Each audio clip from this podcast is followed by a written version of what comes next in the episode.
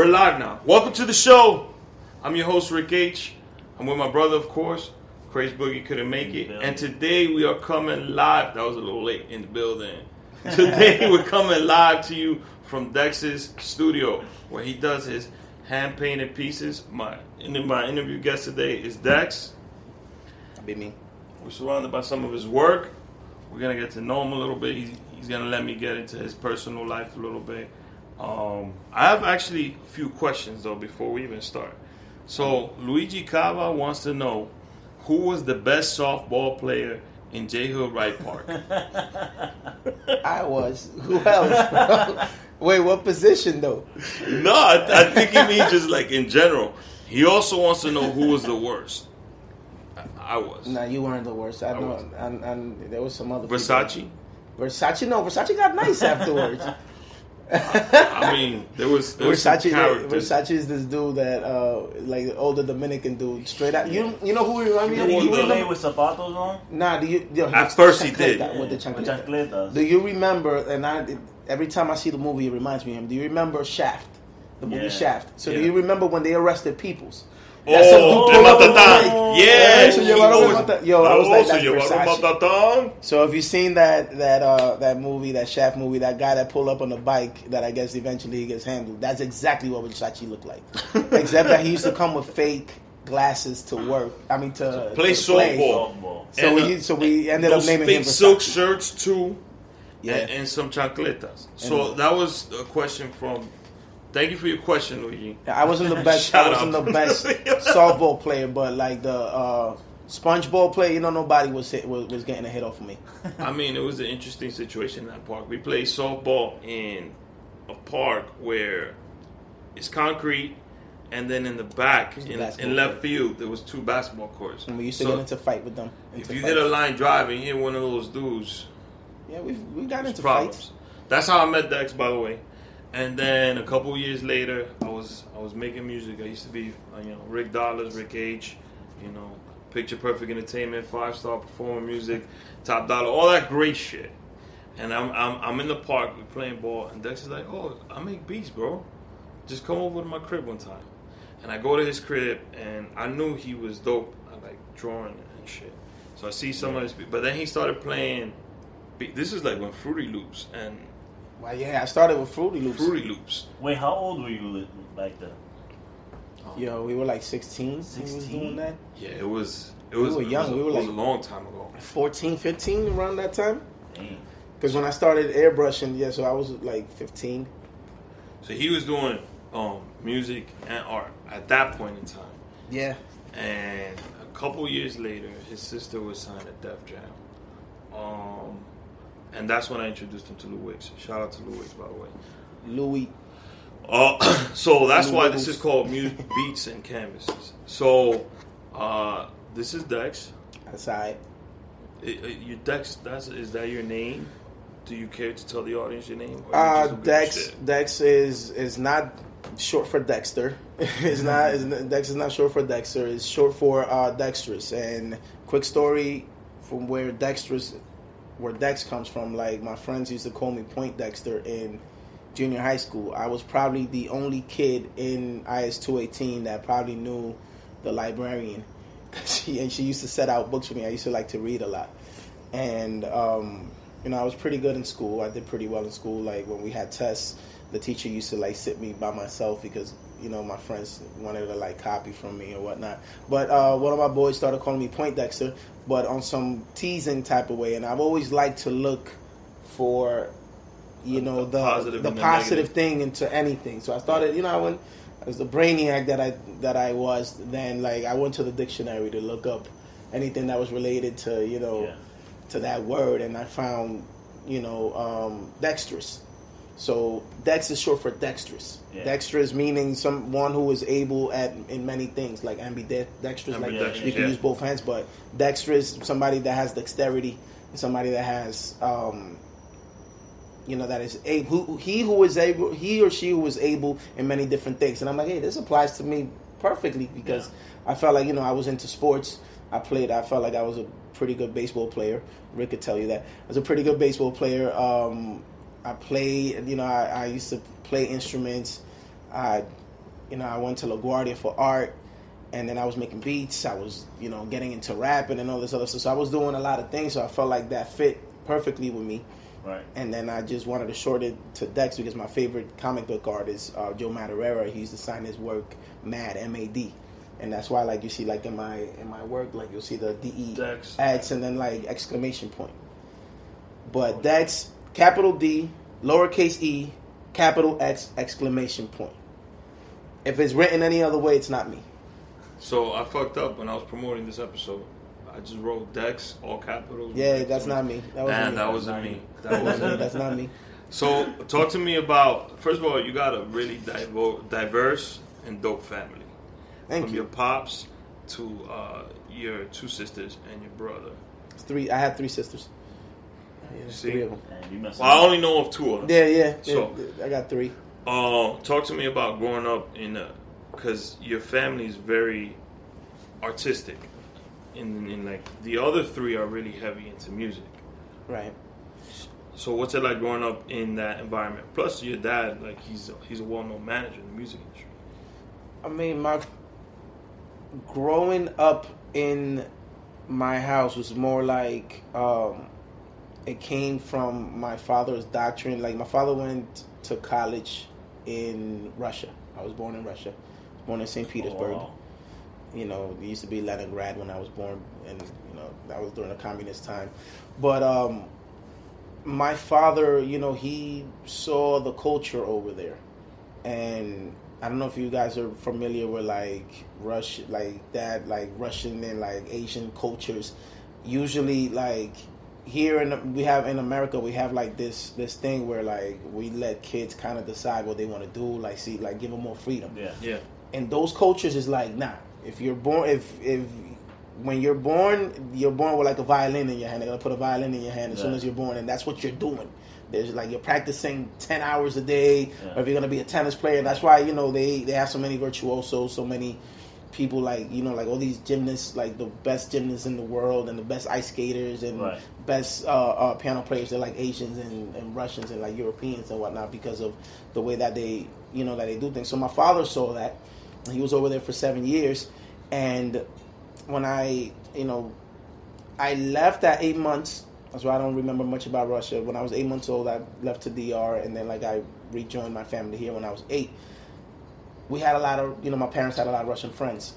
And Right. we used to visit their their households. And I, I remember i used to see all the um, this lady playing piano whatever. So i want to learn to play piano because you know that's what kids that's what we do. Hey i want to learn to play the piano. I want to do karate. I want to so you know my father the thing with my father is that he's he's always been very supportive. Even though my father is a scholar he's a you know he's a math teacher and everything and he has like five degrees and my mom has uh, she's a teacher too has a bunch of degrees they always looked at it this way like instead of it being on some like you have to just focus on school and forget about all those other dreams they actually supported our dreams and even though we had the raw talent like Karina has you know she had the always the musical the raw musical talent the reason why she's as good as she is is because my father invested not just time but money support. and support and a lot into our talents and like it's like you can find a rough diamond but a rough diamond doesn't look as pretty until it's like polished and cut Right. and that's what kind of brings the value into into a diamond you know and that's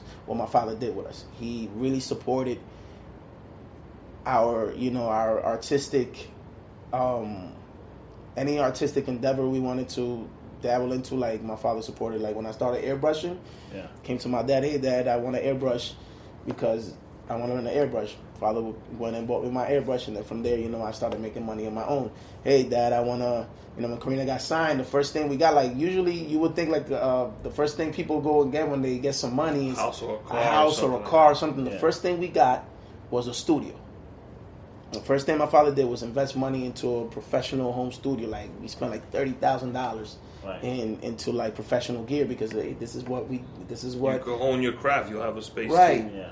so um and my father always put this like he would always speak to us and he would always like you know settle these doctrines into and like you know cement it into my head especially me because i was the older one um i could never say it was illegal to say we were bored in my house you couldn't say like my father made us he mainly me because I was like I said I was the older one. Like my my siblings were a little bit younger, so they didn't really understand. But my father was tougher with me, and he would say like if ever I said, "Hey, I'm bored," we had like this like bookshelf with like probably over three thousand books. I'm like, there's like three thousand books there. You could go read.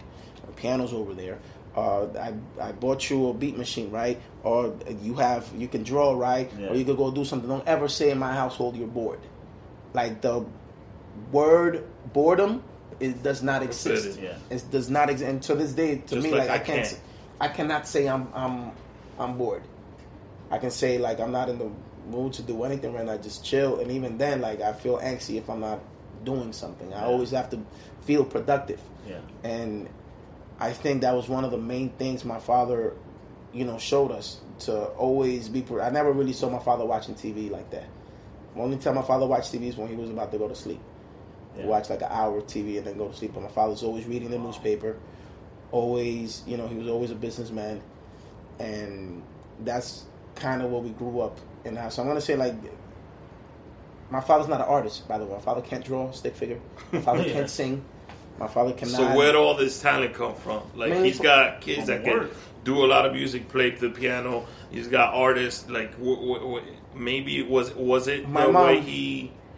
No, my mom's side, like you know, the art, the mainly in my mom's side, like the artists. On my father's side, there's you know, there's some artists, but I feel like my dad and how like intelligent he is and how strong-willed he is, with mixed with my the talent from my mom's side together, I guess it made like a perfect blend. It's four of us from my, you know, four of us from my dad and my mom. Like it's myself, Brian, my brother, who's um, you know, he he does animation, he draws too.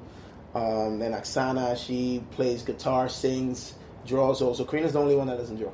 Karina can't even draw a stick figure. Karina couldn't even draw a stick figure for her life. Wow. And uh, but her talent, music wise, is like insane. Like, I'm the one that can't sing, and then but then like I feel like I got like the better part of the talent as far as like art went. Yeah. You know, so it was like two extremes between Karina and with music, myself with art, and then like my other siblings are just as good, but they have many things that they do themselves. They're like blended.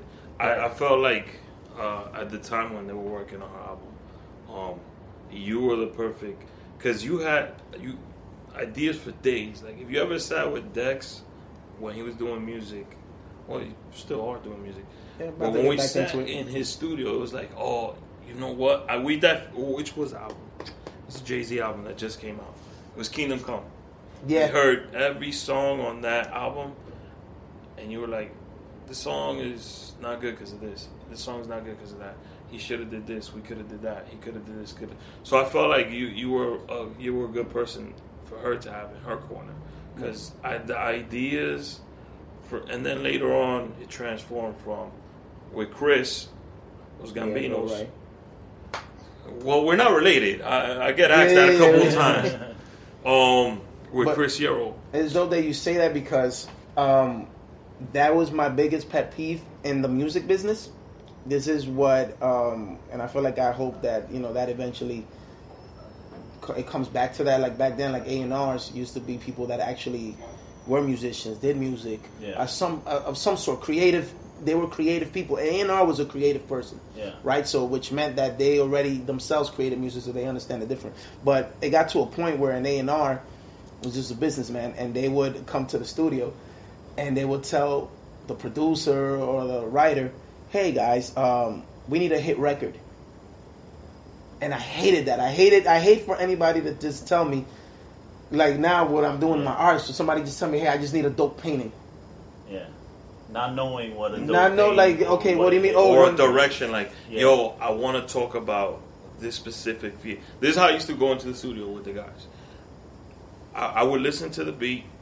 Shout out to Fredo. We've always been Fredos. And I'd be like, yo, this the beat is telling me this. We need to write about this. I will write the chorus. Then Wiggs would do his verse. Everybody else would do the verse, and it would tie the song together. Right. I feel like that's what an A&R should be. It should be someone who has the ear and knows exactly like forget about making a hit record because if you go into a studio trying to make a hit record Yeah, a hit record is made by whoever is promoting it and marketing it. I can Yeah. give you a good, a great record, a great sounding record, a record with potential, a record with a catchy hook. That's what I'm going to give you. But then you, as a company, Right. you have to go and make it a hit record. The you know the the structure is what puts when they wherever they they place their money strategic wise.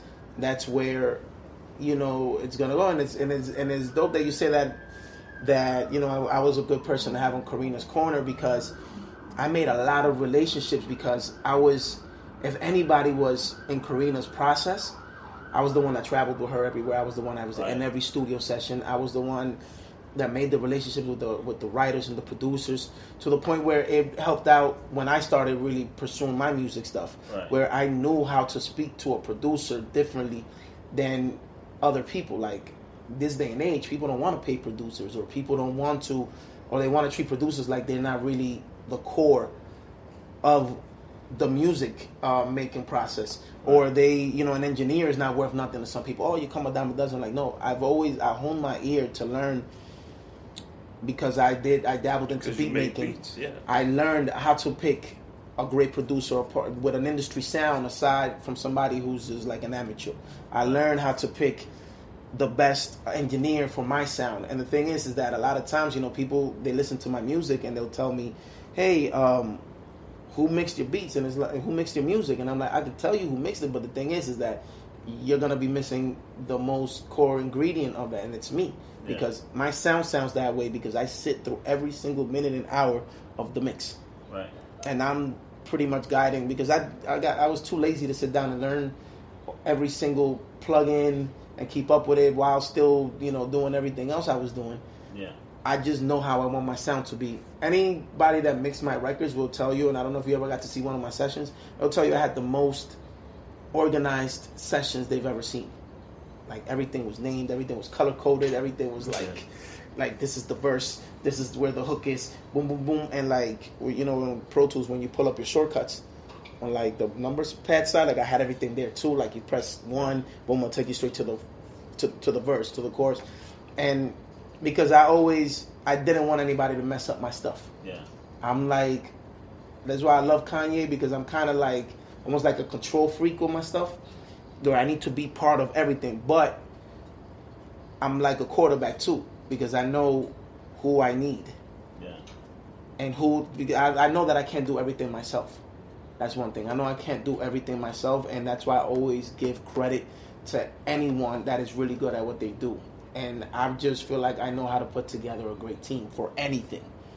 You know, now when I'm getting ready to do my art show, like I know who I need on my team to make that art show successful. Right. I know the relationships I need to make to make that art show successful. It's the same way when we sat down and, like I told you, that Kingdom Come album Yeah. was one of Jay's poorest work, and it wasn't poor because of what he was speaking about. It was just I felt like it was rushed, and I felt like it was just one of those joints that it didn't have uh, a fluid a fluid um, sound that brought it together. Like I feel like great Right. albums always have a sound to it that from the beginning to the end, it makes sense. I feel like Right. Jay had did a couple records, and the label was so thirst for a Jay Z record, they didn't give him like the appropriate. I don't know if he he was he's always involved with his shit, but Yeah. I I- I feel like the the label might have Nah, he was the president. wanted to put it out because they were like at the he was the president Nah, at the he point knew in what he time, was doing. and they they put out an album and invested so much money in it, but the work in the album, it wasn't. But Jay Z His normal music. He's on like thirty albums. He bro. just the thing with Jay for that album, and I tell And this you, was after the Black album Yeah. too, so it was like Oh, his comeback that he album. came in with no direction. Like if you listen to And I'm gonna tell you, like some people will would look at me like I'm wilding. Well, the Dynasty album, I don't like the Dynasty album. I think it had no direction. Yeah. Um, You know why? Because it got switched Right. midway through doing the record. It was supposed to be a compilation album, and then he was like, "You know what? This is gonna be my album." Volume three, Volume two. Even though they're classic albums to us, no direction. Volume two was when Jay said, "I'm going to go pop." And I know we we getting on the Jay Z thing, but it's because he brought up like how I like to dissect things. Yeah. He said, "I'm gonna go pop on this one," and that's when he saw. I did five million. I've been rapping Yeah. like common sense. Before uh, Blueprint, um, his first album was the album that had a glue, a sonic glue, and it had like, you know, from his photo shoot to the sound to the skits to everything. Everything was concrete. Yeah. It was it was about you know this mobster, black mobster thing, like Italian mobster, but really you know the black mobster scene, and every song and everything painted a picture of that lifestyle. And then when you go and look at the at the at the art on the shit, like it was just so rich. Right. And then volume one, all over the place. Volume two, all over the place. Volume three, all over the place. Then you get to Blueprint. Blueprint, Black Album, and Reasonable Doubt are my three favorite, and I feel it's because What about um, he American Gangster? I, I really liked American Gangster, but the problem with that I reckon to me is I feel like it's not a Jay Z album. You It is- associate it to the movie too much? Is maybe the movie took some of, of, of like You know what he did with that album and why I loved it so much? Remember Kingdom Come? He was speaking what his life was about. Like Jay already was like 10, 12 years in away from the hood, right? Yeah, away like, from the hood. I'm This is not his reality anymore. And I don't go back there, whatever. That's not like I could stop by, buy ice cream for the kids. That's it. But that's not my reality no more. I'm so detached from this. Yeah. And he's starting to learn about, you know, I, t- I I got to. The one thing is that I got to be around Jay. The day that he signed my sister, I was around Jay for like 12 hours, one day. The Right. first day I, I met Jay Z, I was with him for like a whole day, and I learned two things about him. One, he has the same way that he says he has a, an incredible memory. Believe that, man. He has an incredible memory because everything that was going on in that day, he got a story remembered for you on at the end of the day Wow. that I had told him something 12 hours before that I had to give him, and he before he left, he turned around and he said, "You have something to give me, right?" I thought he had forgotten. I'm like, "Oh shit, yeah, I do." Um, and another one is that he's a very, very, very educated dude.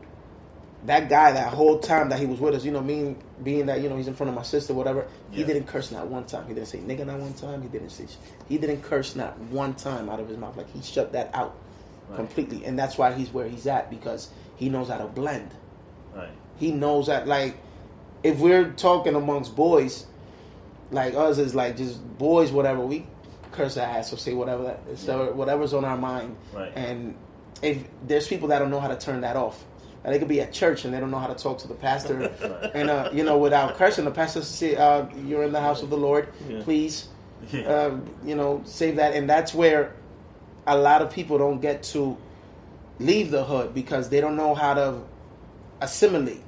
And what Jay has done and has he's shown, and he's still trying to, you know, even with the four four four, he's trying to give you game now. Like, yo, I'm already 25 years detached from the hood, and I was still trying to push that hood stuff.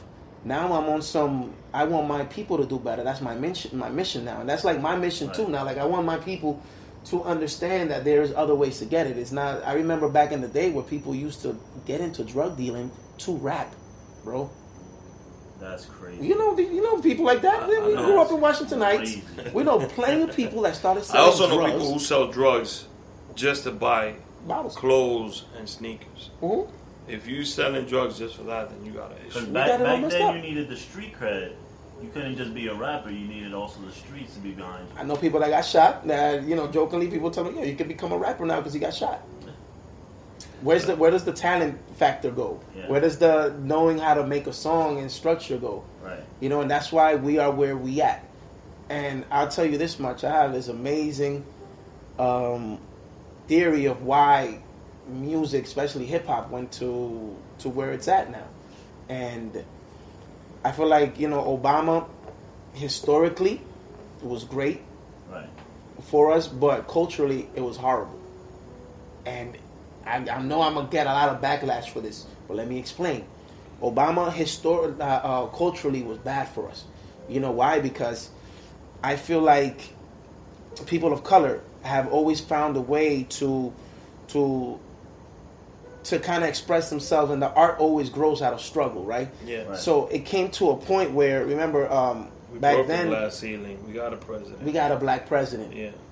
This is what Tupac was talking about in '96. Like we ain't Yeah. ready to see a black president, so we were thinking like that wasn't gonna happen in our lifetime, or that wasn't gonna happen for like till we were old. Right. And then it happens, and then it becomes 1999 all of a sudden in the Matrix where niggas is doing that rave. So for eight years we didn't question anything the government did because that's our nigga that's it in in in, in office. Right. So even though he ordered the most drone attacks ever, or even though he had deported the most people ever, we never questioned it because that's our nigga up there. We don't Right. we, we're not gonna question our nigga, man. That nigga up there. So what happens? Music, you didn't hear any rapper talking about government, talking bad about the government, talking bad about being oppressed, whatever. Nah, the sky's the limit. So what did that make way for? For uh, the Molly music and the and the lean music, Right. because now we are in a state of bliss and we are in a state of, like I go back to that Matrix scene of a um of an of a rave orgy Yeah. where all we want to hear is about drop downs, shake it low, whatever, boom, boom, boom, and all this Right. other shit. And like, it made way for that type of music. That's why, if you notice, ever since Trump got on, what what what started happening?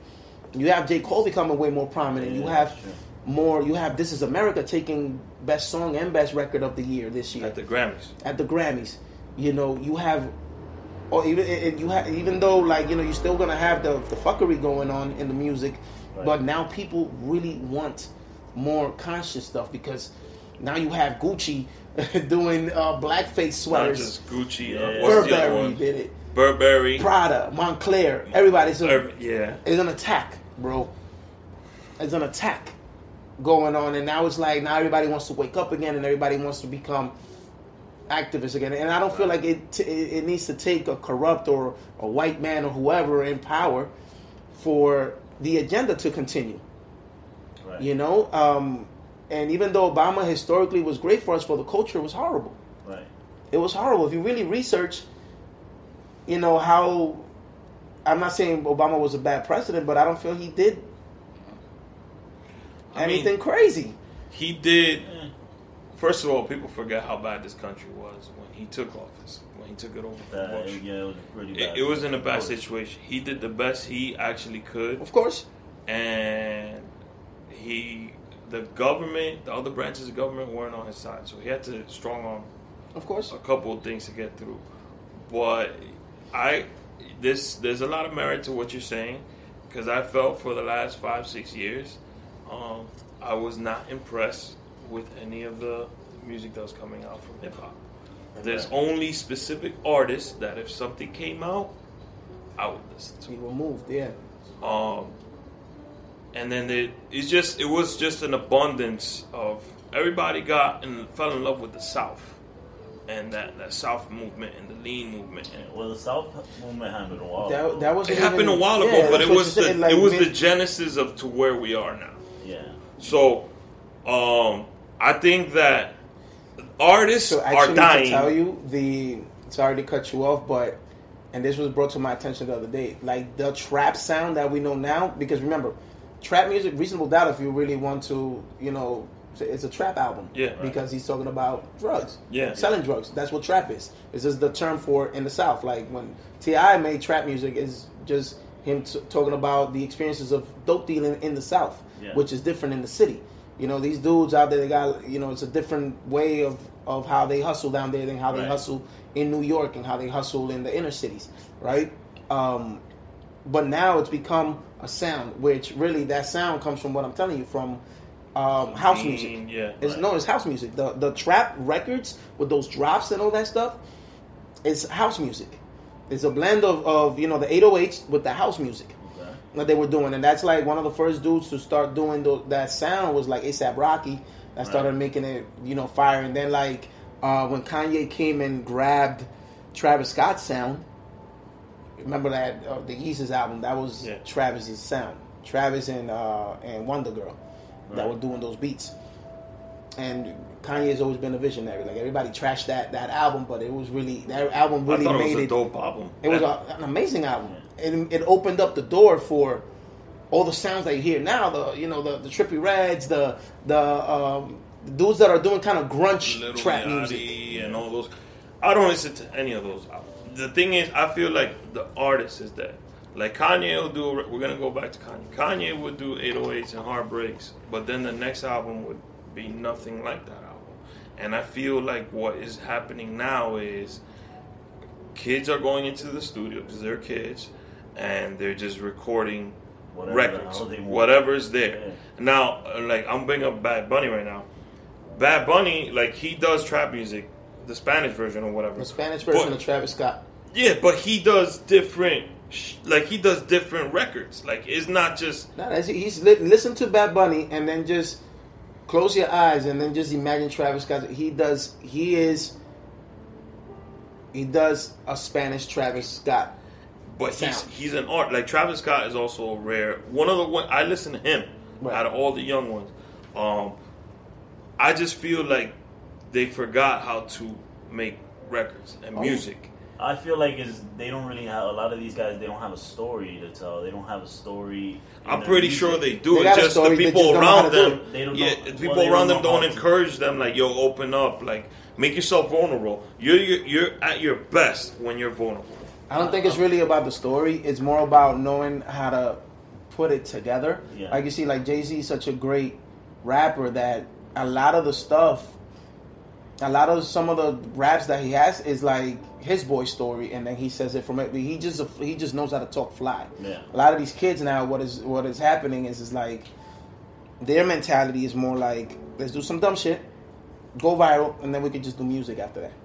Yeah. That's where it's at. Like, and then just just talk about you know my Gucci hitting, my piece, my ice is dripping, and all this other stuff with a dope beat and a nice little melody.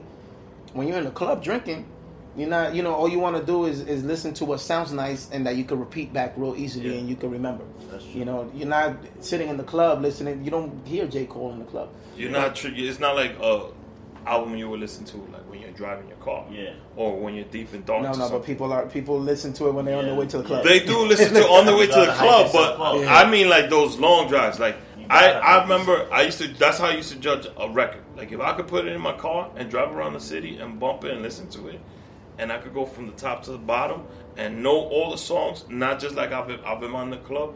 Because when you're driving, people like I tend to lose.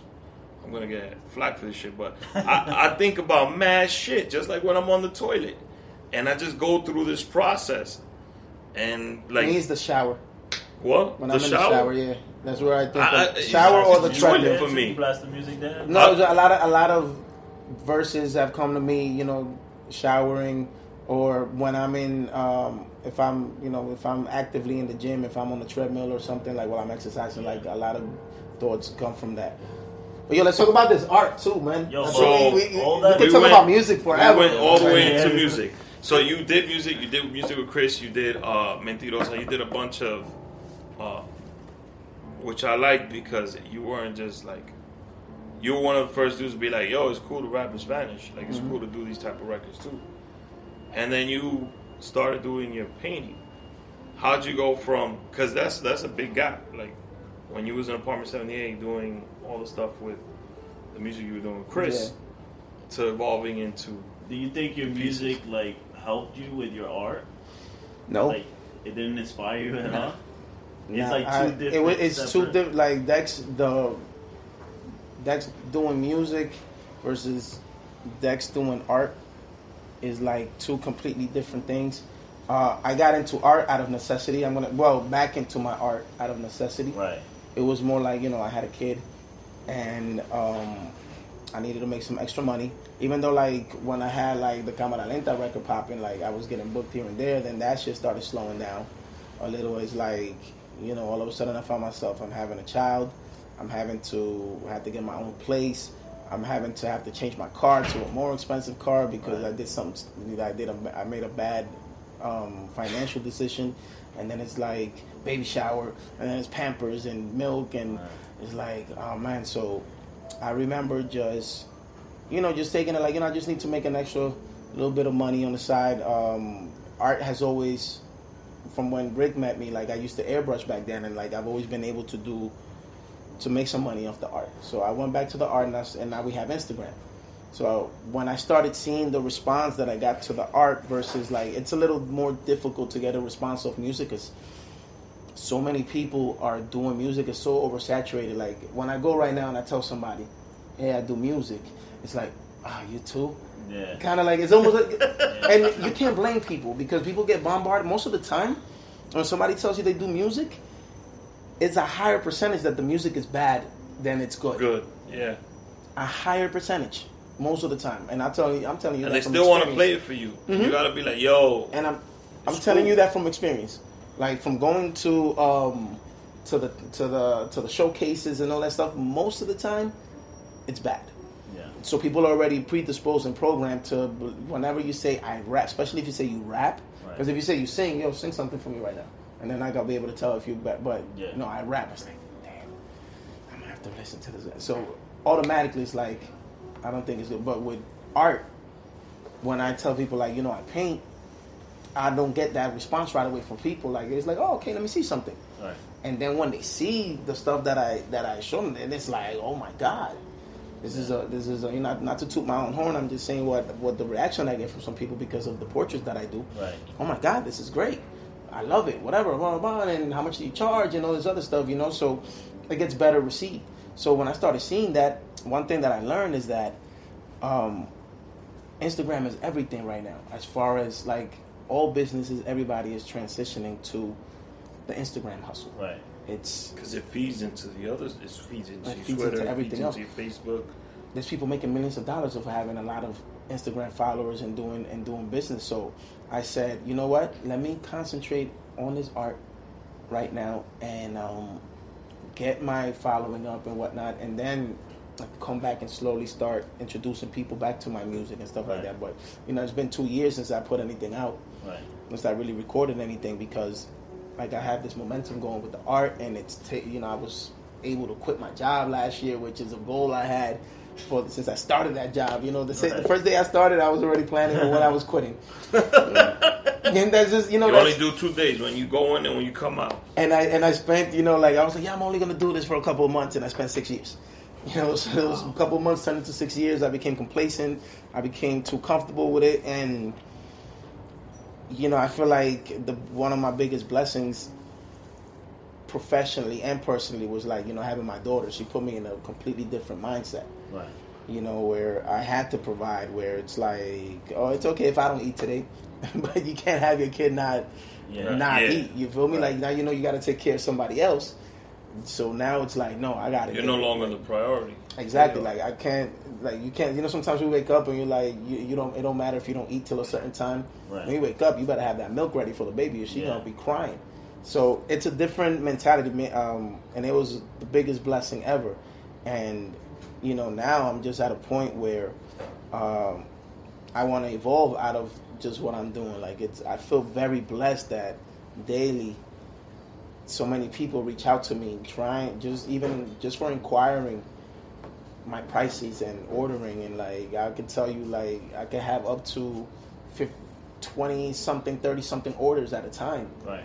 you know and making great money but now I'm already gotten to the point where like I want to become a little bit more exclusive when it comes to the art Right. like I want to be able to say, "Hey, I'm not going to do anything for anybody right now. I just want to sit down and just work on being because this is like I can say this is create. This is my me being creative here, Right. right? Like I felt loose because this is just something that I did Yeah. because everybody knows Marc Anthony is going to get me good reaction on the internet or whatnot.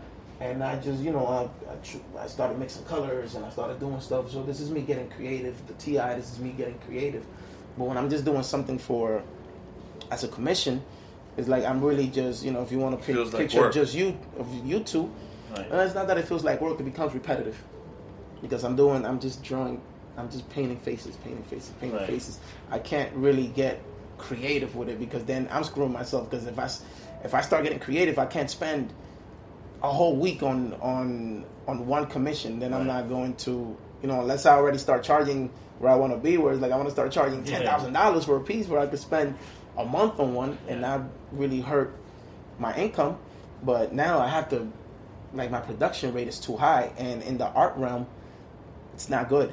It's not when you're when you're too like, especially with what I'm learning now with like collectors, when you produce too much, It devalues. it devalues pieces. you because there's too many of you out there, too many Right. pieces out there. Right. You know, but when you can sell, when you let's say if you do just ten pieces in a year, and each one of those pieces you sell like, God willing, one day, uh, thirty thousand dollars a piece. Right. Now it's only ten pieces every year that come out. That's, but guess what? Like you see, like this TI man. Like I started this in December. Look where I'm up to it with it. Right. You feel me? Like I've ma- made it an installation. You have three canvases going, and there's still you know more work to be done. Right. So I fall in love with the process of this, other than like I have a deadline. There's no deadline for this. Yeah. You know, like I'm sure it's gonna get to his hands, and I'm sure that he's gonna love it. Um, but I feel like free doing this because I could keep like I walk, I have it up because I walk in here and I look at it, and my ideas change. I originally had a different idea for it. Now Yeah. my ideas are changing. So throughout the process, your ideas just keep switching. Of course. You want to add more things. Definitely. Like I want to do different things to it, Yeah. but if it's a commission like that that I have to do for That you have Valentine's Day per se, I have a deadline. and it's not something that is coming out of your creativity. It's something that It's there. It's a it's picture. like a base. Yeah, it's a it's a- picture, uh, which is nice, but it's like, for example, this piece right here. This is what I love about it. It looks like if the sun is catching the lens. So the detailing, even like on his tattoos and everything, this is something that you were like, shit. Let me. While you're working on it, it hits you like, oh shit, maybe I should like do this piece or this will be dope. And even now, like I look at this, like TI's, like his mustache and his beard, and then there's like these little shading pieces. What I, I wanted to ask you is, what do you feel is like your signature? Every artist has like a signature. I can't really sit here now and tell you that I have a signature because there's a, there's there's plenty of people that work with this this style, you know. Um, but like how we were talking about Picasso earlier, like Yeah. Picasso when he started, he was painting re- realistic, and Right. everybody was doing the same realistic thing. Right. And it took Picasso till he was like seventy something years. The Picasso that we know and love now, even though people need to know this, like Picasso wasn't wor- broke while he was alive; he was rich. Right. Like, most artists are rich while they're alive because just the material and the stuff is expensive. So Right. you know, Picasso was rich while he was alive. He was a very well known man. He was probably like a Kanye West type of figure in the world, Right. where you know he was celebrated. He was a celebrity. There was very few. There are very few artists. If you go back and look at their stories, very few artists that were poor. Right. You know, like um, Van Gogh was it that cut his ear right? Van Gogh, Van Gogh was was poor. um, as well as they all used to live in the. In, I was telling you the story. I went to Paris recently. Van Gogh was poor. Um, Picasso, Basquiat was poor when he Oh, lived. Basquiat. No, no, no, he didn't. He started Basquiat- out Basquiat as was a rich. very poor man. No, he didn't. And then afterwards, he got rich. You know that Basquiat's dad was a you know Basquiat liked because he was just he's a bass head. He used Yeah. to Yeah. you know he used to freaking you He was know a junkie, he's yeah. a junkie. His father was a mid mid society. His father was a lawyer or something like that. Um, he comes from a family with money. He's just a dude that was like you know he's on the spectrum, and he just you know he liked to live this life of um, kind of like a hippie. Yeah. But while Basquiat was alive, like his best friend was Andy Warhol. Andy Warhol's a freaking millionaire. Yeah. And then Basquiat was selling pieces for tens of thousands of dollars while he was alive. Right. I don't know if you saw the movie of Basquiat. I did with Jeffrey Wright. Yeah, I love that movie where he goes. He's like in the in the supermarket in the fish market, and he tells. Uh, he goes like, "Yo, what's that that he just bought? Oh, it's um caviar." He was like, "Okay, let me ask, how much is that?" He was like, "It's two thousand dollars." And then he looks at Andy Warhol and he goes like, "Hey, Andy, can you let me two thousand dollars?" like, think about that that just that whole scene, and that right there should tell you how Basquiat looked at money. Like, money wasn't an issue to him. He Right. had bread. Like most artists, people get, and that's one thing that I had confused myself. That that's why I said I don't want to be an artist because artists are usually struggling and broke and they don't make money. And then I'd appreciate it till they're gone. And t- That's yeah, how and then they make money when they when they Yeah. no, but artists, they make like now that I'm really going into it and learning contemporary artists. There's dudes out here, man. That like if I want, if I if I work hard enough, man, I could have a piece like this being sold at ten racks, man. Think Right. about think about it. Like even though it takes its time, but think about how many people can do that. Can say like, yo, and um, and something that I made in a week. Sometimes some people make something in 15 minutes and they're selling it. Alec Monopoly is selling pieces for eighty thousand dollars, hundred thousand dollars, Right. and these are pieces that he does in an hour because he uses spray paint mainly. But because of his name, it's the same thing with Basquiat during this time. Because of his name, he was popular, Right. and the collectors knew who he was. He was a rich man while he was alive. Uh, uh, Leonardo, Raphael, Michelangelo, these guys were upper middle class. Think about it. Raphael painted. Wait, Raphael painted the Sistine Chapel. Michelangelo. Michelangelo, I'm bugging. Michelangelo. Uh, Raphael painted the School of Athens. Yeah. Michelangelo painted the Sistine Chapel. First He of all, wasn't even a painter. He was a sculptor. four years took him to paint. So do you think that for those four years this guy was hungry? Yeah. This was commissioned by the richest people in the country, which was the Vatican. The Vatican. You feel me? So this guy was rich. They paid him a lot of money. He lived in a, a in a in a mansion and all this. These guys were rich, bro. And they, not only were they rich, but they were celebrities. This is your equal. Like the people that the painters of that time were what your rappers are now, or your Kim Kardashians, or they, they were celebrities. Not even Kim Kardashian because she she'll be more of like what a Duke is, or or you know high society, just rich people. But anybody that's a celebrity now that's celebrated for their talent, that's who these people were, and Right. they were very and they knew they would eventually because when I was I went to Paris, I did a tour in Montmartre. I forgot how you said freaking town's name. There's the first. It was like the first. Uh, how do you call it? It's like a whorehouse. Uh, it's not a bordello. I forgot the name of the place. Justin. Uh, it's the first. What's it called? Oh, well, I gotta look it up. me. It, it'll come to me. It's the first like house where you go like to interact with women and, and like it, it, was bare the walls. So Picasso goes to the owner like, "Yo, you should let me paint something for you." And he's like, "All right," because he had a steady girl he would visit. So he did this painting for the dude. The dude had it up on the wall, and Oh, is that the one with the he the, went the, broke. The, yeah. the the prostitutes. Yes. Now I So that piece, I forgot the, where it is, but I saw the house. I have a picture in front of it. Um, so the guy was having financial problems, and he sold the piece. And when Picasso came in, he came back to the to, to see his chick. He was like, "Where's that piece I did for you?" And he's like, "Oh, I had to sell it, and I sold it for X amount of dollars." And he's like, "That was the worst move you could have done, because that piece would have kept your whole family rich for the rest of your life." So he knew how important he would end up being. Yeah. Yeah. La Donna, La, La, La Donna, or something like that. It was called, but I know exactly which piece you're talking about, and it's like Cabaret, is it a cabaret? I think I forgot. What it no, was. not a cat. They, they they use the It's word all the time in- word. In, Game of Thrones. They use it all the time. The- Yeah. well, it's with a B. Brothels. Bro- Brothel, yes. Ah, it was right there. Yo, but it gets me upset when I know something and I don't remember it. So brothel, yeah. Yeah, it's the the brothel. He was. I just think it is dope. First of all, I, I, like visiting. I, I'm not an artist by any means. I don't know anything about art. Yeah, I can't draw shit. Um, I've seen the Mona Lisa. I was not impressed. It, it's just You what weren't impressed by the Mona Lisa. Why not? I was not impressed. It's Why a not? very small painting, Mm-hmm. um, and I guess part of it is because people give it like this. Oh my god! You know when I would have been impressed by the Mona You Lisa thought it when was he overhyped. it was it was overhyped, but the problem is I don't appreciate the technique that he did in that painting because it was the first of its kind. But when I saw, it, I was like, oh, you know, I saw It's better okay. pieces in the the Louvre. I mean, you saw better pieces because you saw like these pieces that were like 20 feet tall, Right. and like. Well, there were some years other to do. ones, yeah, but like I just feel like Here's the thing with, with why the Mona Lisa is so it's um if you look at my paintings right now, you're gonna notice something like very few people notice it. Like anywhere you stand in this room, anywhere you look at the pieces from, they're looking at you. got you, yeah, kind of like They're- TI it's, in the it's, video it's earlier. in the eye. Like you look at them Yeah. over there, they're always. And it doesn't matter where you go in this room, you're gonna you're gonna look. They're gonna, they're gonna look at you in the eyes. Right.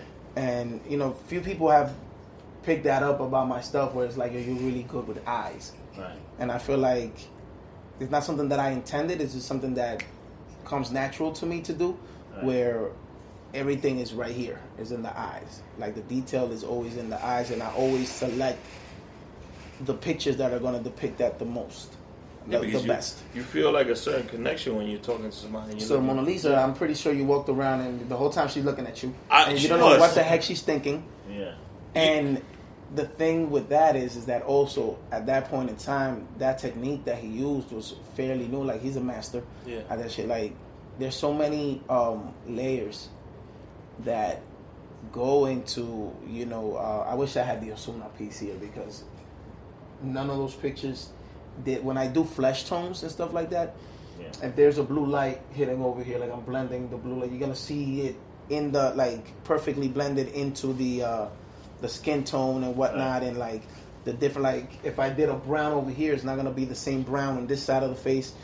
Um, but because I don't have time right now, I can't sit down and for five days straight and work on one piece right, Right. now. And that's where my my struggles are at. Like where I'm gonna be It's finding some, that balance where you are making money off art, but you're also creating. my number one priority is to take care of my bills at Yeah. home. That's my number one priority. That's what you know to keep the lights on at home and to not worry about that. So once I feel like a lot of people always ask me, when are we going to get original Dex pieces like from Dex's mind? When Right. what Dex is thinking, I'm like when I'm financially stable, where I can say.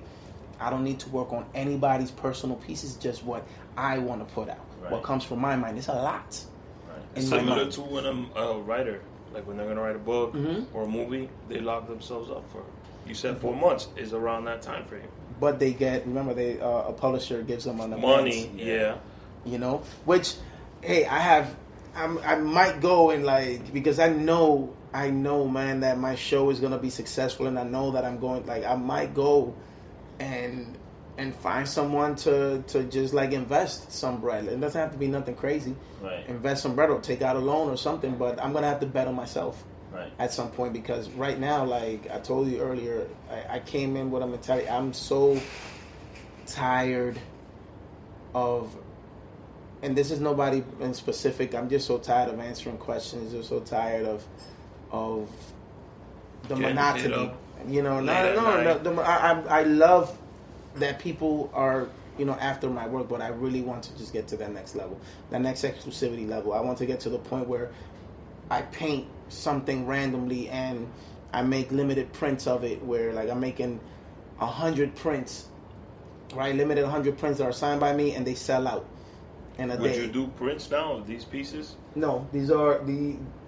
I'm gonna do specific things that I'm like, okay, this is gonna be a print, and it's gonna be uh, just hundred prints, Right. or it's just gonna be fifty prints, or it's gonna be, you know, um, and then have a website, and then like have that selling, and then have that be like a consistent income Right. of money. Where at the same time, I sit over here with this huge canvas that every time I look at it, I see the painting that I'm doing on it. Every time I look at this, I see the painting on it. Right.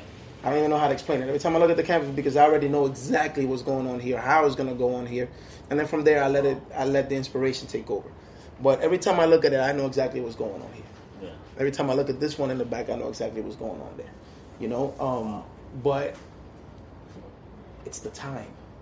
Like where I wish that I had that. You know, I don't know if you ever watched Dragon Ball Z, where I wish I had the hyperbolic time chamber Yeah. where these guys go in and in an hour they really spend a year.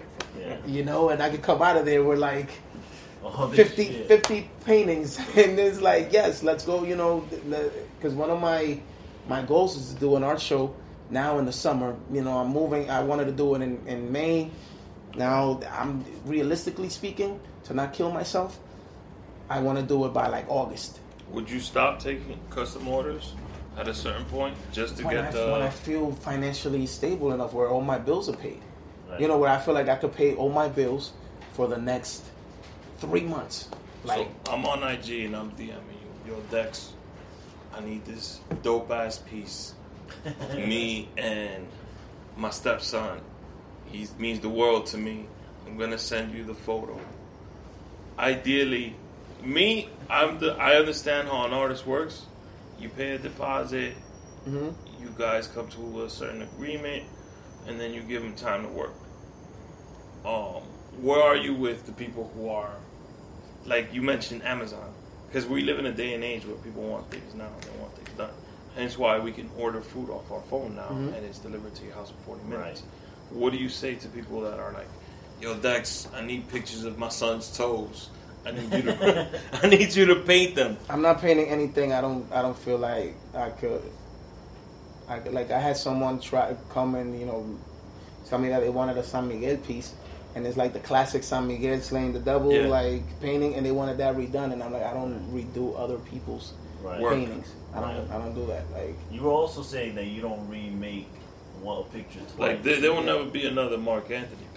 Like this. No, not Yeah. from this picture. Not with these colors. No, you're not. I'm not going to like. Well, not this same. when this came up, Yeah. there was so many people. I- I'm gonna say about 15 people hit me up in a matter of an hour or two, asking me that they first if this it. one was for sale, and if not, if I could redo it. And I said it's not happening. And you see, that's where I mean where where I want to get to the point where it's like I want to do some dope stuff that comes from my mind that 50 people see it and they want, but then it's available to them via print. via print.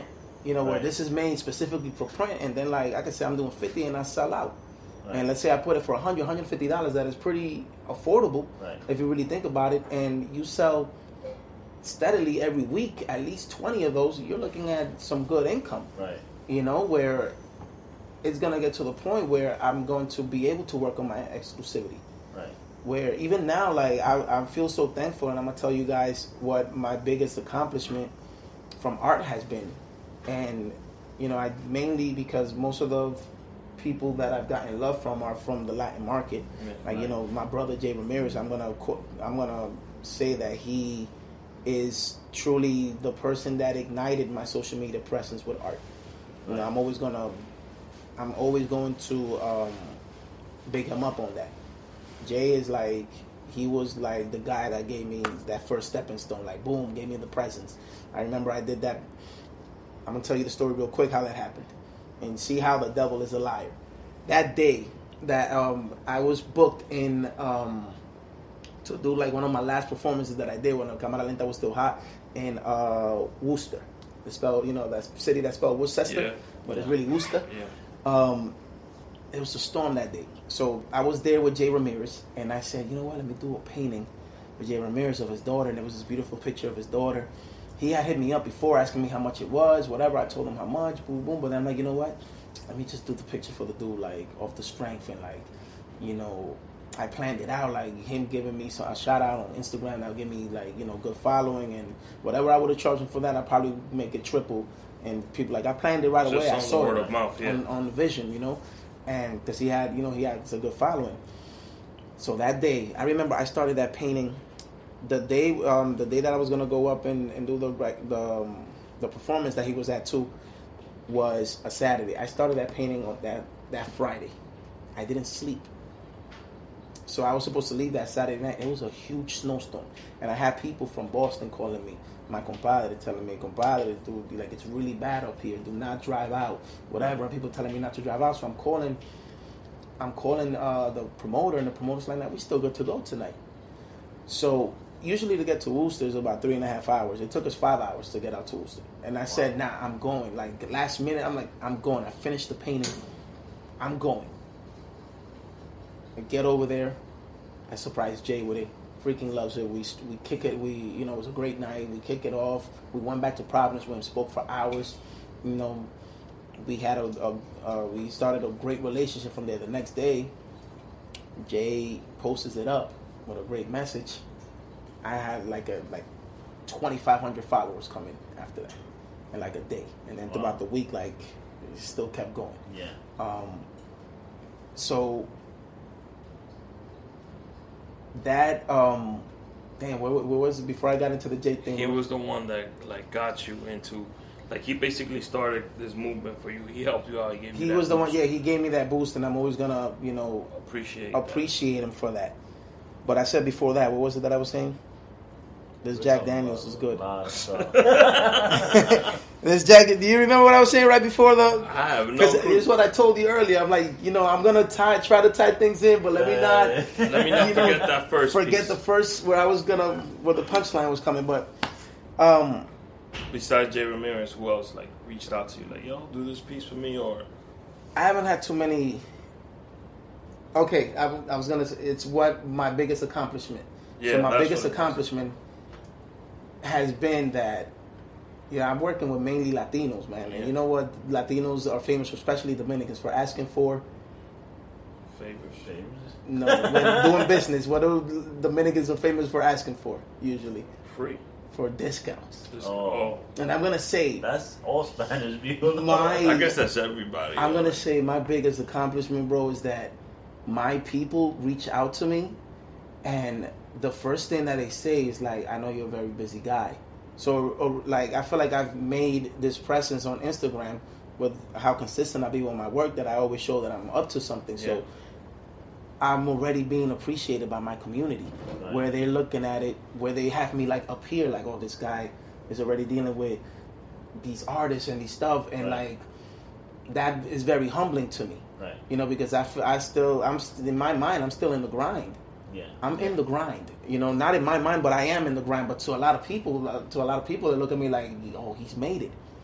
But every day i wake up like i want more. I'm in the grind. I'm i'm never gonna be i'm gonna be doing this till i'm till i go like Well, that's the Picasso did. mentality you gotta you know with the art keep. Yeah. I'm gonna be doing this till I go, and I'm gonna keep evolving. I'm not gonna, you know, you, you're not gonna look at my stuff 20 years from now, and I'm not gonna be doing the same thing Exactly. it's probably gonna get to a point where I'm not gonna be doing faces no Right. no more. Where I'm gonna be doing stuff with just colors and and abstract stuff, and it's still gonna be appreciated because I created this respect level.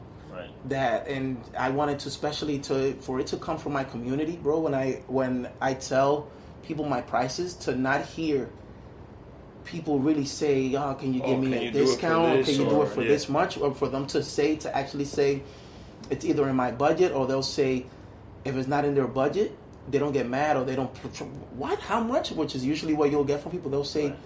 it's not in my budget, but I see why it would cost this much Right. you will do great work man that thing is that's so humbling to me because we get so many people speaking negatively about our people Right. where they oh people don't like to pay whatever but that's bullcrap Right. people do support our own people support Right. because it's mainly my latino people that are supporting it's mainly dominican people supporting me Right. the support is there but you know but guess what it is that you have to be first of all you have to put out good work Yeah. Right. put out good work work consistently i'm giving i'm giving the game right now. To, to, to this to whatever it is you want to do on ig or in life like because i'm experiencing it. Put out good work. Be consistent and then on top of that look Right. yo just be down to earth and be kind.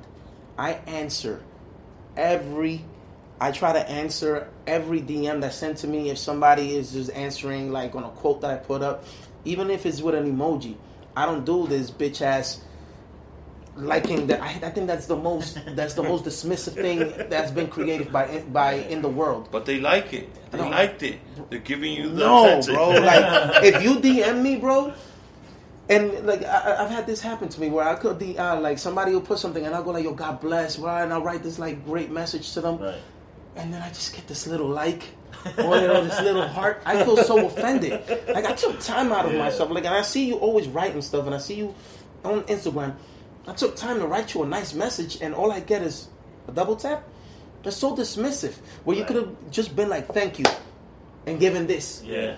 that makes me feel good because it's like you know you took your time to at Yeah. least write something but people are so dismissive and people are so disconnected and so detached and i feel like a lot of my success comes from me taking it and gary vee speaks about this all the time i love gary vee where he says who the hell are you to when people are commenting on you to not even go like it to not even acknowledge people to not even try to if you you know if you're at Gary Vee's level where I'm sure he gets thousands of messages daily where you can at least um pick maybe 10 DMs and answer them and then in the mass way always thank people. If you notice I don't know if you you follow me but you always notice that I'm always thanking. I'm always thanking people and I never call them notice one thing I never called people followers it's a negative connotation to that word. Right. My IG family. They're family, Yeah. and they're the ones that are, you know, that and that is uh, people have a, a perspective of me where it's really me. Right. I, I'm very big on words and the usage of words.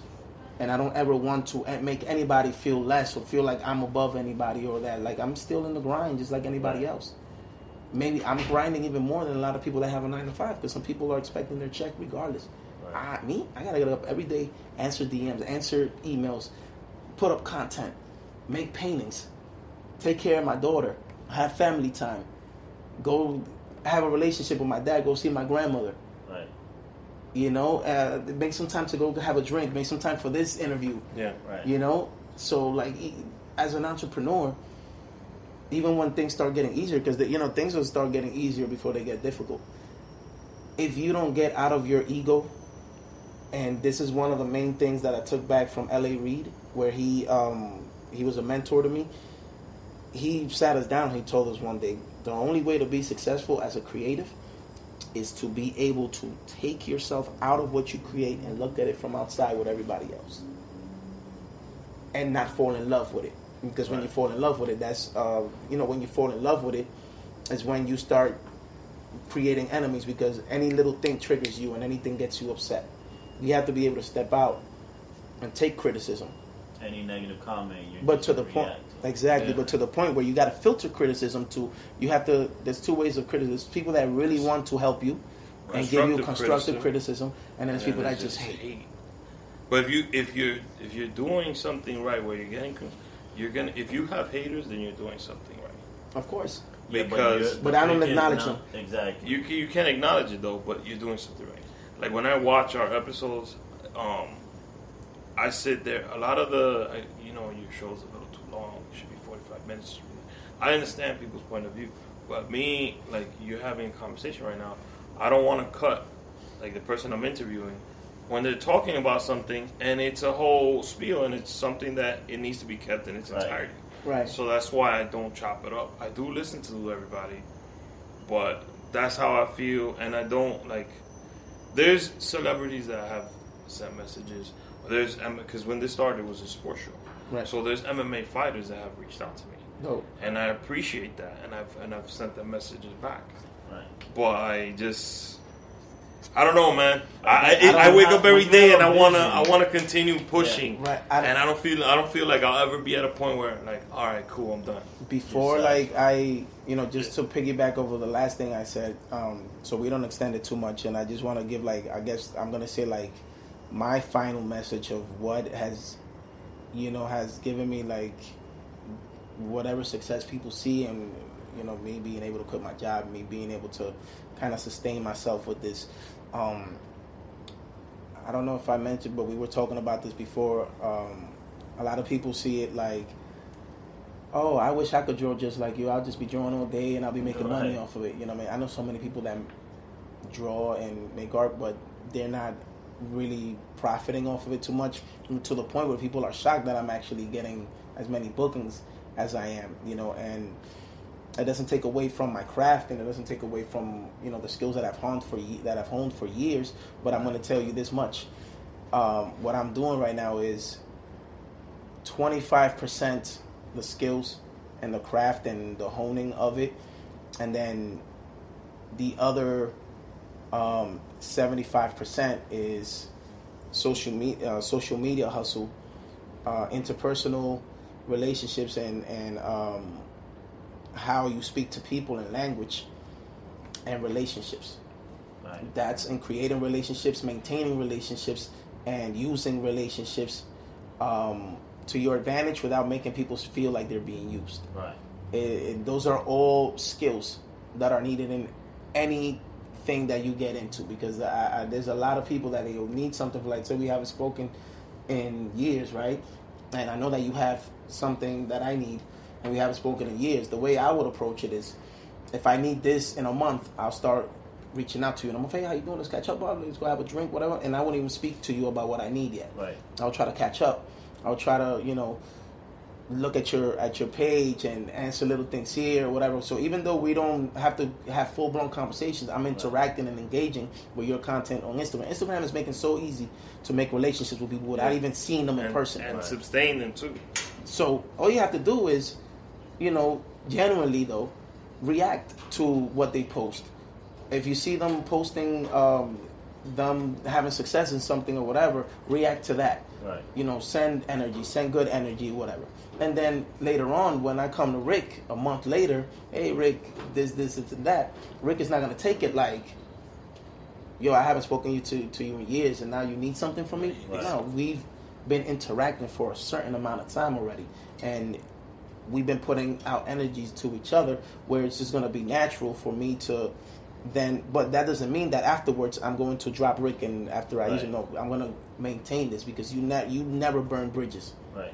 Never burn bridges. I wish there was more bridges in and out of Manhattan, so we hmm. don't have as much as much, you know, traffic. Everybody Yeah. trying to cross the same bridge. Right. You know what I mean? So when you seen anybody out there, and that's for anybody that may need this, if you've seen anybody out there and you're trying to get your stuff off the ground and you feel like it's not gonna, you have to understand that people are not doing this from one day to the other, and people are not just doing this using the same blueprint that everybody uses. Everybody has their own blueprint, but it's always it's always about consistency.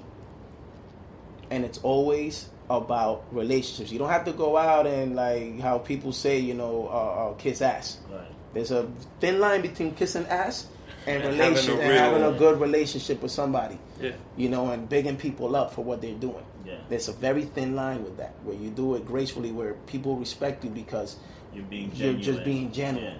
Yeah. Because people can pick up right away when you're Uh-huh. just kissing ass Yeah. you know um, so when you're being genuine when the relationships and just being consistent in everything like consistency is everything and i, I wish we would have spoke about the romeo story how i got the stuff to romeo to that um, I mean, we could do six part episodes. yeah we could talk about it later because you know like But but, i want people to t- I've had on the show. My bad to cut you just off. come back that I've had on the show, uh, there's a few people I didn't even like. Mr. Norayo, I never knew that guy, but me and him we talk regularly, like a fourth, because of IG. You know, like when I had him on the show, I told him, you know, you're on the show, but I, I, I before you came on the show, I was supporting what you was doing, mm-hmm. and I didn't know the mayor, Mike. Mm-hmm. I support him, and every time we're doing something, I always hit him up. M class or that boy, that boy Lucky to the audience. That dude, he's like one of the best guests I've had. Because Mike was like, "Yo, whatever you need, I got you." You mi-" But me and him, we've always had that relationship. Right But I've always maintained my relationship with every guest because I, eventually I would like to have the guests on Of course. again. Of course. Yeah, seeing especially like oh, you know, we spoke a year ago. Loud.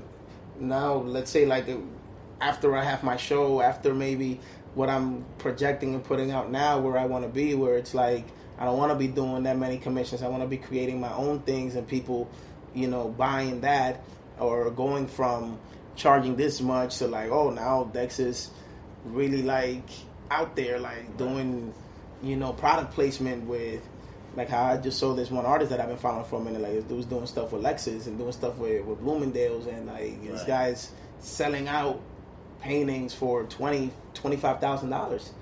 You know, and I've seen these people do it in a matter of five years. So I don't look at it like in a hating way. I look at it in a motivating way, like it's possible. Right. You know, that's how I look at things. I, I admire people that make nothing, make something out of nothing, because I feel like that that's what I'm doing. Like, um, there's really no clear blueprint for what I'm doing.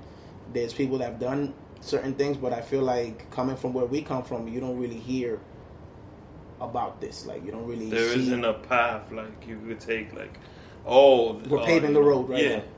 So we're paving the road like we're um and i've realized and i've noticed that you know after i've gotten mainly you know the reposts from like the artists and and whatnot i've noticed that a lot of people there's been a lot more people coming coming through and like really taking their art more serious you know that before it was just like oh it's just like a hobby but now i feel like my mission is starting which is you know the whole um kind of motivating people and you know, there's so many different ways I want to take this. Like I said, I'm gonna get back to the music.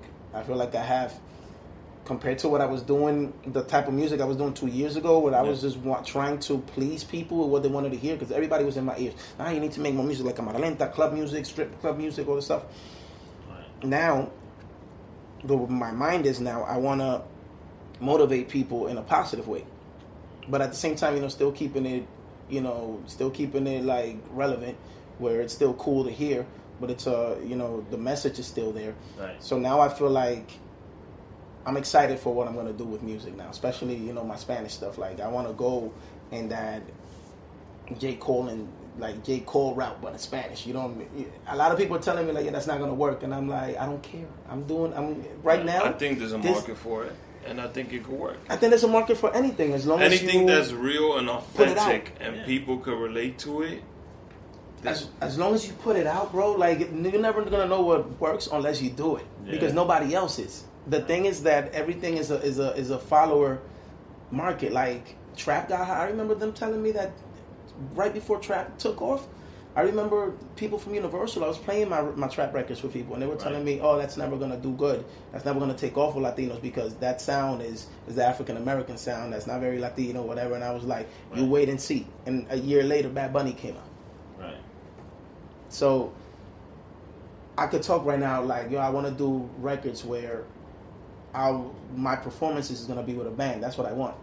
I want to be. There's so much. There's so many more different. I, I have. You know, I grew up like we spoke earlier in a musical house, uh-huh. and I used to play keys and like like Chris. You know, my partner at that point in time I with the Gambinos. He's a musician, so He's always been around group, too. musicians Shout out to Chris and his new group.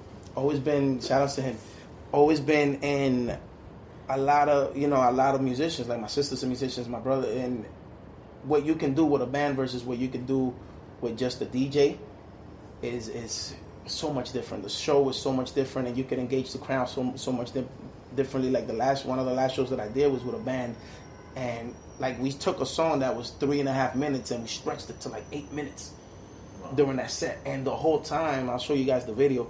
The whole time, the crowd is with us. This is a song they'd never heard before, but they loved it because of what we did, like the solos, what we did with the music, Right. what how we interacted with the crowd. So imagine being able to put a show together because the records go with a band. Because when trap records are kind of difficult to to do with a band, Yeah. but when you have soulful hip hop songs. Like the type of music that J. Cole Like does. Jay Z's Unplug album, which is one of my favorite of all time. I was listening to that the other day. Um, it's just different, bro. Just it's, so that's um, and it's stuck in my mind because I had a music meeting with Johnny Marines when I first met him, and I showed him that video, and he watched the whole eight minutes in his office, and then Right. he told me, out out of all the records he heard, he was like, "Look, I like all the records, but if you find your lane with this, and going out there with a band and doing this, boy, like I will come out and watch this. Like I will love this because there's nobody doing it. And I've been and I've had so many people tell me like out of my, you know I've been playing on my records that are like soulful, which are the records that I started doing before Cámara Lenta. And people have told me kind of like you should like I've never heard anybody rap in Spanish like this Right. because you sound like an American dude, like your your your your rhyme schemes Right. are not your conventional Latino rhyme schemes. Like the way that I play with words is like how you know Jay Z plays with words. Nas, J Cole, uh, uh, Drake, Kanye play with words. Right. It's, it's there's different rhyme schemes and flows. So I feel like I have that, and not too many people have it. Uh, Jeff was telling me that shit the other day. That I we don't hear, I don't hear anybody like you spitting in Spanish, and I've had so many people. So, like I said, I went to the art of necessity, but now I feel like the art has created, has given me kind of like Bass. a base has given me kind of um, credibility almost because I feel like if people look at my art, they can they're not going to judge me right away. Oh, his music. Now they like, yo, if he's that. I had a lot of people tell me if your music is as good as your art, I'm all for it. So people are not right away thinking this guy's whack because it's like, no, wait, he's actually nice with the art. He might be good with the music too. Right. Let's wait and see. Right. And there was another painter that I remember seeing that he ended up being a terrible artist, but he off bat like I gave his music a chance because I liked his art. Yeah. Ended up being wrong, but like um but I gave his music a chance because I'm like I saw how swag he was with his art and all this other stuff and his following, so I went like you know to listen, Yeah. and I'm like, damn, back to the art, you know, but. In summation, in summation, like what's next for me is just um, trying to find a medium where I can do. See how he stole my question? He- Oh, my bad. was next for you? He stole my My bad. I didn't even I didn't even look at it. All the questions, but like, go, go My bad. Just go ahead. My bad, my bad. And you sent me these questions in December. I didn't even look up, look at them again. Like I haven't seen them since you sent them to me, me, me uh, initially. But like I was saying, like I, I, what's next is me doing this this show, Show. in Uptown. The one show in Uptown. Uptown has shaped me. My relationships in Uptown. I love Uptown, and I'm gonna make it like super. Like everybody's expecting it to be in a in an art gallery, but you know it's gonna be like art gallery type of shit. But I'm gonna have like an installation with hookahs. I'm gonna have an installation with go-go dancers, expressive dance, whatever. I want to sit The culture. exactly. I want to bring some people and show them this is the culture of Uptown, and this is how fine arts and my culture where I come from could coexist. right. I don't want to get on no bougie shit and be like, oh, I'm going, I'm going to Brooklyn to do my art show. I'm Right. going to Soho to do my art show. I'm Right. not from Soho. I never hung out in Soho. Right. You know, I only went to Brooklyn because I used to have a girl out there. You know what I mean? Like, It's no, always a no girl. disrespect to no disrespect to Brooklyn, but Yeah. Uptown we blend with the Bronx. Yeah. Yeah. Brooklyn blends with Soho, Queens. Queens. You feel me? Yeah. Like, and that's just how it is. I'm just a genuine person. I'm not gonna go out my way to do a, something in Soho when if I'm not doing it first where I'm from. Right. You feel me? Like I feel like you always touch your hood first. After I touch my hood, bro, we out. Then we, I'm a, nobody can ever is going to say You can ask my brother. You never met my boy Paulie B and Craze Boogie. When we started doing the show, I was like, I need to get accepted and loved and followed. I don't want to say the word followed, but supported by Washington Heights and Uptown. exactly. If if I'm able to get support from where I'm from, then we could go somewhere else. with it. Right. But I needed to start at home base. We're gonna do this our show here. We're gonna make that shit ghetto, not get uptown chic, as uptown chic as you can get. Popping bottles, um, uh, uh, the hookah installation. Like it's gonna be an art installation Right. hookah, but you'll be able to smoke the hookah. But it's Right. gonna be something dope. And the go-go dancers. And we're gonna have the bottle like I, the bottle. I already spoke to the bottle hosts that I know. Shorty said, "Hey, I'm bringing all my girls. You let me know when is that." Right. So it's gonna be it's gonna be you know visually a very nice show, and so you're gonna get all that from you're gonna get the, the the artists coming out. You're gonna get the media influencers coming out. It's gonna be pretty. It's gonna be really really dope.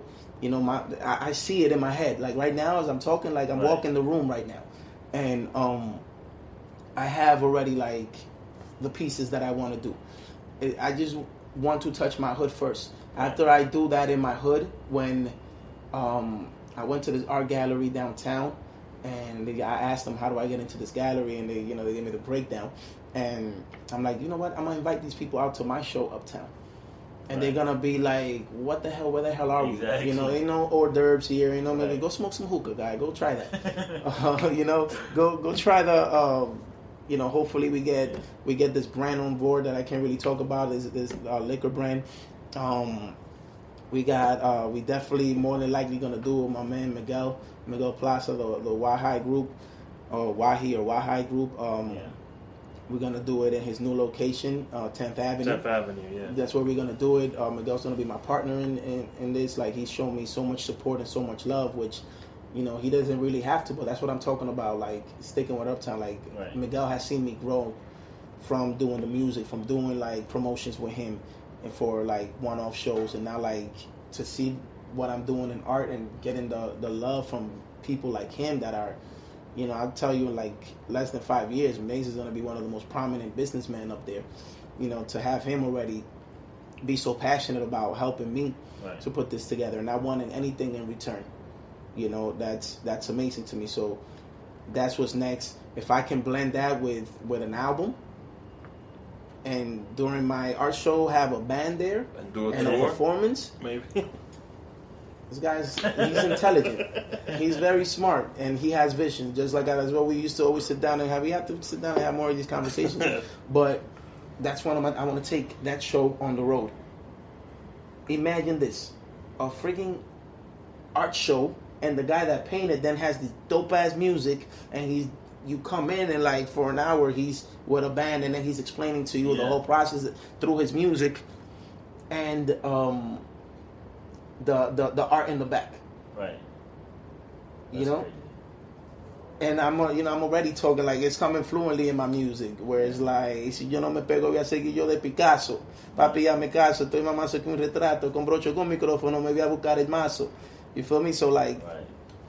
it's already flowing out of me to talk about what I'm doing because that's just how I've always been. Like I've always have to somehow like sometimes like I can exaggerate certain things, but I can't really step out of the realm of what I feel I'm capable of doing, done, or will do, or what I'm visualizing for myself. I'm never gonna say like I'm gonna get on the jet and fly type shit unless, and, unless I tie it back to like you know I was high while I was saying that. Yeah. You know, like I'm not gonna ever step out of my realm of what I feel or what I'm feel I stand for. With art, Right. whatever artist I paint, unless the artist directly came and told me to paint them. But if I'm gonna paint Michael Jackson, understand that I'm a huge Michael Jackson fan and we could get into it with it. Right. If I'm gonna paint the Beatles, I'm not gonna paint it on some culture vulture shit because Yeah. the Beatles is cool to paint. No, let's talk about the Beatles. I grew up on the Beatles. You feel me? Let's talk about the Blue album. Let's talk about the Help album. Let's talk about top tens. Let's let's talk about Ringo, Paul. You feel me? George, Right. John. Let's John. talk about that. You feel me? Yeah. Let's talk about the history. You feel me? Like I, Jay Z tried to pull my my my my uh, my card one time. I remember I walked in with to to one of the meetings with uh, Let It Be um, uh, shirt Yeah. with the Beatles on it. He's like, "What you know about that?" And I said, "What you know about that? What's up?" you want to ask me some questions? And he's like, oh, oh, okay, okay. And I'm like, yeah, because I know a lot of people out here wearing artists, and they're not really, It's like when people were wearing the Che Guevara shirts. they don't, they didn't know who he was. They don't know who he is. This is cool. So, what's next, man? We're gonna do this art show. We're gonna do this music. We're gonna put on for Uptown, and then I'm out of here, man. We're gonna take this to. We're gonna take this to Milan. We're gonna take this to L.A., Paris. Um, we definitely. You guys are invited. Definitely. Last year, I don't know if you saw. Last year, I went to Art Basel.